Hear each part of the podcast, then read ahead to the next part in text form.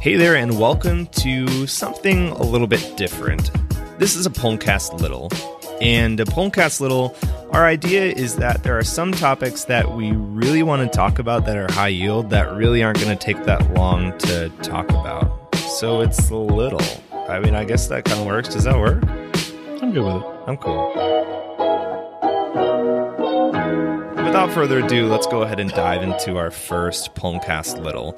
This one is how do you set up the room for a patient to be intubated if you're not credentialed for airway management?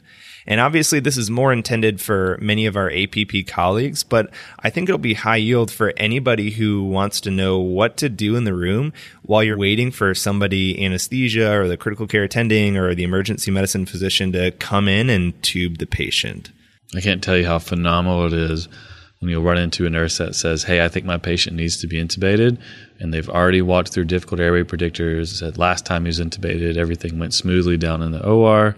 It's just wonderful. I've already got the pressors ready, the fluids. It's just great. So, the first thing that you need to do is obviously decide that the patient needs to be intubated. And this could be a whole podcast in and of itself. But, John, can you talk about the general indications for why a patient would need to be intubated? Well, one of my favorites, this is going to be ad hoc from Marino, is a patient should be intubated when you're thinking about intubating them. What does that mean? So, really, we've all been staring at that patient who doesn't look so good, and it starts creeping into the back of your mind maybe I should intubate that patient. If you're thinking about intubating the patient, you should most likely intubate the patient. Yeah, totally agree. And all the time, I will see some of our new hires kind of waffling on that decision overnight. And nine times out of 10, that results in us having to come back and reassess the patient. Oh, maybe we'll do some high flow and oh, they're desaturating. So an hour later, you come back and then upgrade to BiPAP. And then two hours later, now you find yourself number one with the patient looking a lot worse. And number two, you spent three hours in and out of this patient's room and now you're deciding to intubate them versus you just intubated them when you decided I should probably intubate them three hours ago.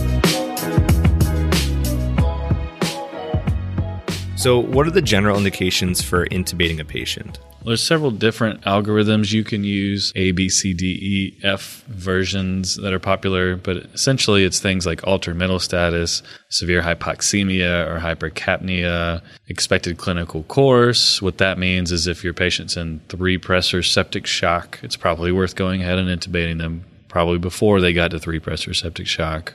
What else? Well, you want to do a lot of prediction. You, you want to make sure that you're intubating ahead of the curve. And this sort of goes with our previous statement about intubating when you're thinking about intubating. Uh, you're going to have a lot safer conditions tubing the patient prior to them having a physiologically difficult airway when they're more hypotensive and more hypoxic and more altered. So generally earlier is often better, but there are plenty of people who are comfortable just waiting. So the next step is to prepare the room. So how would you go about that, Jeremy? Uh, so preparing the room is actually not hard to do, uh, but you need some help. And the first thing that you're going to do is recruit your colleagues. I find the respiratory therapist and I have a discussion with them about the fact that we're all planning on intubating this patient. And most of our respiratory therapists are awesome. They hear that and they go ahead and prepare all of the equipment necessary, set up suction and the laryngoscope, they get the video laryngoscope and so on and so forth. I also talk to the nurse and I'll ask that they get some pressors some fluids. And then if the patient does not have good IV access, this is the time that I go ahead and optimize uh, any intravenous lines that they need. The next step, which is great because it can happen passively if you do it right while you're waiting to set up the whole room, and that's preoxygenate the patient. Wow, we could spend a lot of time on preoxygenation. In fact, I will link a paper from John Sakles on preoxygenating a patient. It's an awesome article, but you could get really in depth on this discussion. But suffice to say, we used to just do non rebreather or maybe just a nasal cannula, and that's no longer really optimal. In fact, most non rebreathers in the hospital are not true 100% non rebreathers the way you think that they would be. And so, in reality, your best bets are a non rebreather with a nasal cannula, both turned all the way up to what we'd call, quote, flush rate, or a high flow nasal cannula the patient's already on it, plus just go ahead and throw a non rebreather on that situation as well. You could use pure BVM, and BiPAP is the other one that's really great. If a patient's already on BiPAP, just leave them on BiPAP and turn them to 100%. I often get funny looks for wanting to combine both a non rebreather and a nasal cannula because why would you put a nasal cannula on the patient when they're already on non rebreather? And the idea is really that, just like you're saying, a patient who, especially if they're tachypneic, has a non rebreather mask on, the seal is not complete. And so, room air, especially if they're ventilating 30 times a minute, is going to entrain in that mask, effectively reducing their 100% non rebreather down to more like 85 to maybe 92 or 93 at best. And the idea of pre-oxygenation is, contrary to popular belief, not to just make their oxygen saturation 100%. The real money in pre-oxygenation is denitrogenation of the lungs. And briefly, the idea there is that when the patient goes apneic, they still have a significant reservoir of oxygen to draw from, allowing you to have safe apnea time from 30 seconds with no preoxygenation to up to eight minutes with full preoxygenation. Now, obviously, this is without disease. And so, really, in sicker patients, I'm sure it's much more in the range of three to five minutes. But the goal of preoxygenation is not to just improve the SAT, it's to denitrogenate the lungs. So at this point, you've decided to intubate, you've recruited all of your friends to help you, and the patient is in the process of being preoxygenated. And now you need to plan. How are we planning for this, John? So when I think about plan and I think about briefing the room. And so you want to go ahead and verbalize what you're thinking about the patient to make sure the whole room is on the same page as you. It's actually a pretty big mistake to think everyone is thinking about the patient in the same way you are.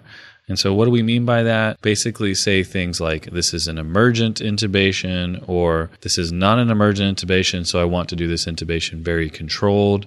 The patient has the following conditions that could contribute to be him being a difficult airway, either physiologically or anatomically. For example, a patient has pulmonary hypertension is a great thing to mention and mention what you're thinking about anticipating. For example, if you're worried about the patient becoming hypotensive and the patient's already in shock, you want to go ahead and brief that to the room in advance.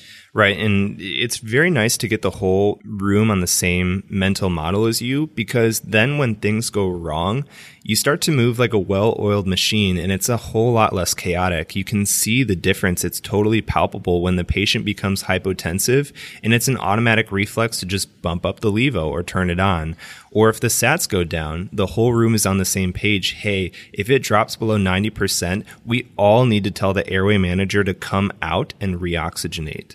So now that we've decided, we've prepared, we've pre oxygenated, we've developed this shared mental model, it's time, if you haven't already, to go ahead and call either your attending or anesthesia or whoever will be assisting with the intubation in the room at this time. And remember, for this scenario, you're a non airway manager. So you're not credentialed to intubate yourself. So you want to make sure you're calling the appropriate person depending on your hospital system. And what's great about this phone call is that you can say exactly what's going on with the patient. And I think it's really helpful to use sort of that James Bond moment. Hey, I'm calling you because we need to intubate this patient for hypercapnic respiratory failure. It's an emergent intubation, blah, blah, blah. I already have the room all set up for you. And then the key here, I think, is really helpful. Do you have a preference for medications that we can draw up to be ready for you on your arrival? No, that's super helpful. I think it's also helpful to just have a rudimentary knowledge of the patient's last potassium so that you can know whether or not there's a contraindication to using succinylcholine. So, what are you doing next? You got the room ready, your intubator's coming. At this point, I like to run through something called STOP MAID. And STOP MAID is a checklist to make sure that you have everything ready prior to intubating. Now, if you have a formal checklist, just use that. That's fine. But I find having this working flow in my mind is nice because let's say I'm intubating somebody, you know, in the cafeteria or something where there's no standardized equipment it's nice to know that if I run through STOP MAID, I will have the bare minimum tools necessary to intubate safely. So run me through STOP MAID. So STOP MAID, the S is suction, and you've all seen airway disasters when you need suction and you don't have it. T is tools, and in my mind, I like to think: Do I have my laryngoscope, either direct or video? Do I have my tube? Do I have my difficult airway box, which I like to have a scalpel and a bougie? And do I have an LMA? Airway adjuncts are also helpful an OPA, an NPA, and then a PEEP valve for my BVM. O is preoxygenate. So, am I preoxygenating my patient appropriately and also denitrogenating, like we talked about? And we already have that in progress. P is positioning. It's nice to have the patient up at the head of the bed in the sniffing position, and we'll throw a picture of that in our show notes. M is monitors. And this is where I often see things going wrong. This is where undetected low blood pressure happens. You want to make sure that you're cycling your blood pressure every two minutes, especially if you don't have an A line. And what's that thing about the blood pressure and the probe being on the same arm? Don't do it. Not a good idea. Reason being, as you cut off flow to the finger where the SpO2 probe is, you get a sat of nothing because there's no blood going there. Just put them on opposite fingers proactively. So that's STOP, M, and then A is airway assistant. You want to make sure that roles are very clear and defined, and we know who's going to be helping the intubator at the head of the bed. I is IV access, and we've already addressed this as we're preparing the room. And then D is drugs, which, if you've communicated with the airway provider, are already being drawn up and ready to go. All right, so you've run through your STOP MAID, your intubator is about ready to go, and you ask them to verbalize your plan. What are you looking for them to say here? The key be brave. Even if you're a brand new hire communicating with an attending anesthesiologist, you have to make sure that the whole room knows plan A, plan B, and plan C. Every intubator should be doing this. Plan A, if it fails, move to plan B and the whole room knows what it is. And if that fails, move to plan C. But Jeremy, this patient's emergent. I don't have time for all this. In the words of the great Scott Weingart, there is no such thing as an emergent intubation, which is hyperbole. But he goes on to say there's only emergent oxygenation followed by a slow, controlled intubation. And really, what he means is that you don't want to run into intubating a patient all haphazardly, not planning appropriately, and then when you run into difficulty, have mass panic and ultimately poor outcomes. What you want is the whole room to know the plan so that when things go awry, y'all move like a well oiled machine and get the patient what they need. What we've seen is that once people implement this planning, preparing, STOP MAID mnemonic or whatever their airway checklist is, once you've started running through it several times, you can do it really quickly 30 seconds typically. Right. It really doesn't impede you getting the patient what they need, even if it's an emergent intubation. Both planning, your airway assessment can all be done very quickly. So we've prepared the room, we've planned appropriately, we've run our checklist, we've run through our plan, and the patient's intubated. Sigh of relief. It's we can great. we can leave. We can go put the vent order set in. Just go to the next patient. So, what's your initial orders that you put in for post intubation management? Well, the first thing I would say is what we were alluding to there is the illusion of success. So you get a patient intubated right after intubation could potentially be the most dangerous time for that patient. And so we highly, highly recommend staying in the room as long as possible after intubation. I'd recommend at least five minutes, probably on the order of 10 minutes.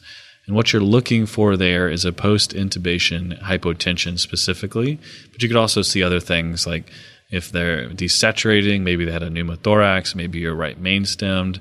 So I'm lingering around waiting on chest x ray to show up, really keeping a close eye on that blood pressure, titrating pressors as needed. Definitely. And there are M&Ms and case reports about patients who had an undetected esophageal intubation, but had plenty of reserve. And so their stats were 100% after the intubation, but everybody walks out of the room and you miss it.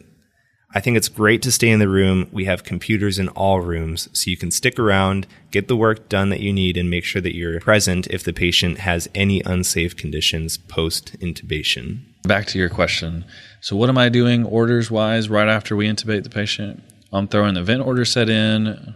I'm talking with the RT about what our first ventilator setting should be, depending on what was going on with the patient prior to intubating. I'm talking with the nurse about what our pain agitation delirium strategy is going forward. I'm ordering a chest x ray and an ABG. The ABG is going to be done about an hour after intubation. Well, there you have it. That's our first Pulmcast Little. Just to summarize for you step one, decide whether or not the patient needs to be intubated. Hopefully sooner rather than later so you can have safer intubating conditions. You need to prepare and you need to get the whole team together so they know what the plan is. You can start pre oxygenating the patient and make sure that you're using adjuncts to your non rebreather because it's not 100% oxygen like you may think it is. You start to plan and get the whole team on board with what you're doing, and then call your intubator. Make sure you ask them what drugs they want to use so that you're ready when they arrive. Run through your checklist or your flow. We use STOP MAID, but you can use whatever you like. And after the patient's intubated, remember it's not all safe. You have to stay in the room to make sure there's no post intubation decompensation, specifically hypotension. Go ahead and throw your orders in on the computer in the room and make sure that the patient gets what they need. Hope you enjoyed the Pulmcast Little. Until next time, keep breathing, keep streaming, and keep reading.